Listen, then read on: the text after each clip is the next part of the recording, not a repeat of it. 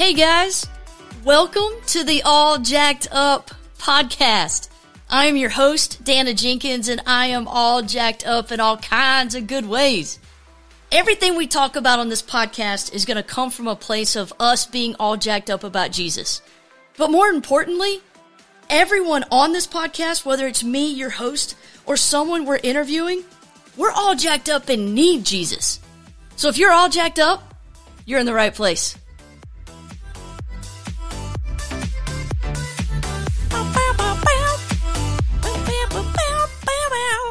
What's up, jacked up people?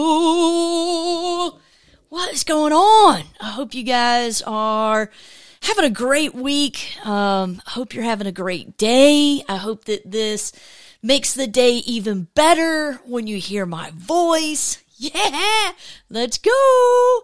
Uh, but no, seriously, I hope you guys are just doing awesome and experiencing all of God's blessings. And again, I know I tell you guys this all the time. I live in South Carolina and the weather is pretty great today. It is pretty stinking great. I love spring. I love everything about spring. Well, okay, hold up. I love everything about spring except for the pollen. Yeah. Can we talk about pollen for a minute? Like, yeah, like it's crazy. And just when I think like, okay, we've had a, a nice rain and it's going to wash everything away and, you know, kind of knock some of the pollen off the trees, it seems like it just comes back with a vengeance. So, um, I love all things spring except for pollen. But, I know, I know, I know. It's not spring without pollen and things don't bloom without it. Um, and actually, as I was thinking about that, like I want to dig in. I want to dig into that for just a minute. It is not a a. We're not chasing squirrels. I promise. We're not going to go down a rabbit hole. But um, let, us think about what pollen is. Uh, what what is pollen? So I googled it. You know, like that's that's how you find out all your information. Uh, no, not really. But I mean, it's better than busting out you know the encyclopedia or you know calling call phone a friend. I don't know. Uh, but when I Googled it, the definition says that it is a coarse, powdery substance created by certain plants as part of their reproduction process. And I kept reading on a little bit, and really to put it in a simple way, pollination is the natural way for plants to reproduce and create offspring for the next generation. So yeah, pretty cool, right? So yeah, no pollen, no new life, no spring, no no all the pretty stuff blooming. So in a way, seeing pollen is a sign of not only a continuation of life, but new life to come. Yeah. You see where I'm going with this. Yeah. So this weekend is Easter. Man, I love Easter. Um, I, I, I, I love all things spring. I love Easter and I even love deviled eggs. But here's my thing. Here's the weird thing about me for the day. Just one today. Uh, I love deviled eggs, but I don't like them after they've been in the refrigerator. Like after they've gotten cold. I like them when they're literally have just been made. So when my mom just makes them, man, like, yeah, throw them down the hatch. Let's go. But, you know, when you, put them in some Tupperware, and then put them in the fridge. Uh, it kind of, y'all know I got an easy gag reflex, right? So, like when my mom pulls them out of the fridge and then opens up that Tupperware, oh, I just thinking about it, like I, I can't, I can't do it. It smells like the worst toot ever, and just like the cold. I don't know, something about the the cold of the deviled egg. I don't know. Um, so yeah, I love deviled eggs, but I, I have to eat them like right after they've been made. Don't don't give me no cold deviled egg that's been in the fridge, and then when you open it up, I gotta I gotta smell that toot smell. Like, woo, yeah. Um, let's go Easter Sunday. Let's go. Uh, so yeah, yeah. So this weekend it's Easter. Um, it is a day that we celebrate the resurrection of Christ. For Christians, it is like our Super Bowl event. Like this is it. Like this is the if if we are going to celebrate anything, like this is the reason for the celebration, right? Because Jesus defeated death, we too get to experience eternal life. Yeah, big time, right? The thing I think we forget a lot as Christians is that new life is always preceded by some type of death. Like, yeah, I, feel like we we do a terrible job of keeping that part of Easter in, in perspective.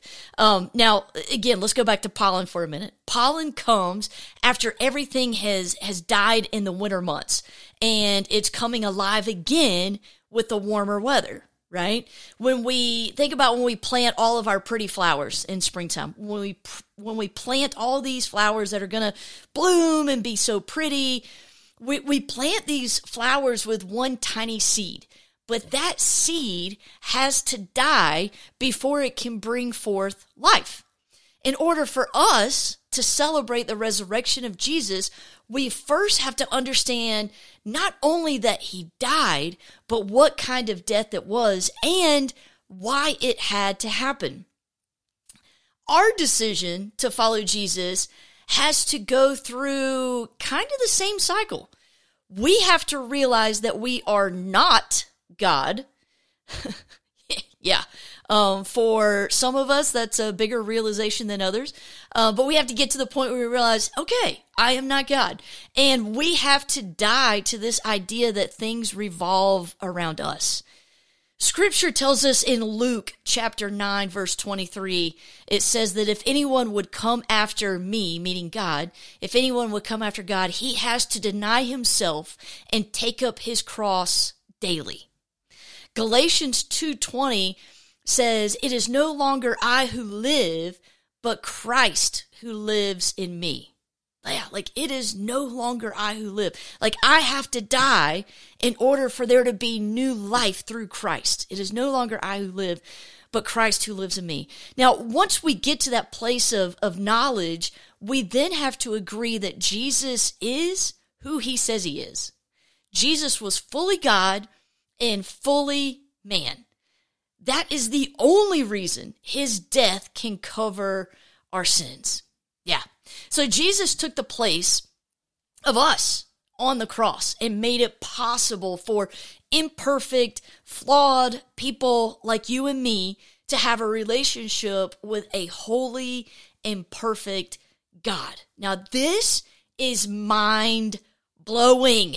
Yes.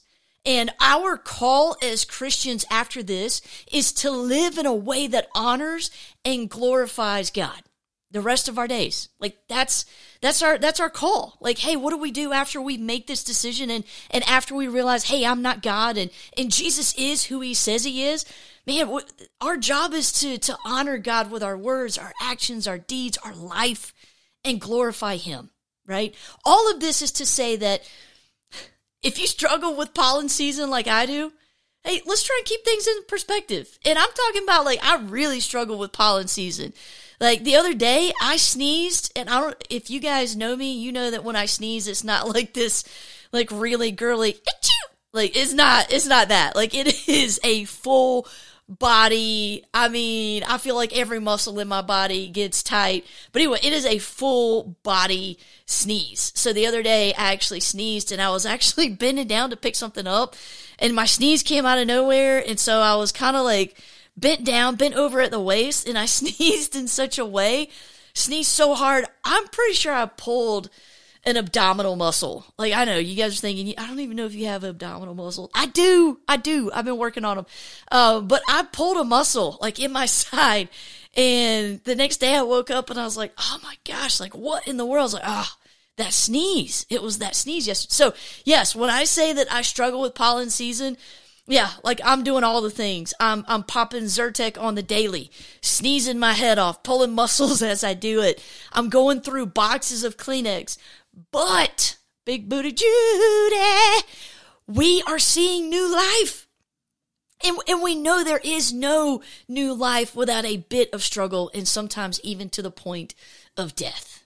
So, as you celebrate Easter this Sunday with the deviled eggs that smell like a big old toot and all the good things like the pastels and going to church, yeah, do that. Spend time with family Like so, but but as you celebrate Easter, remember what this celebration means to you personally.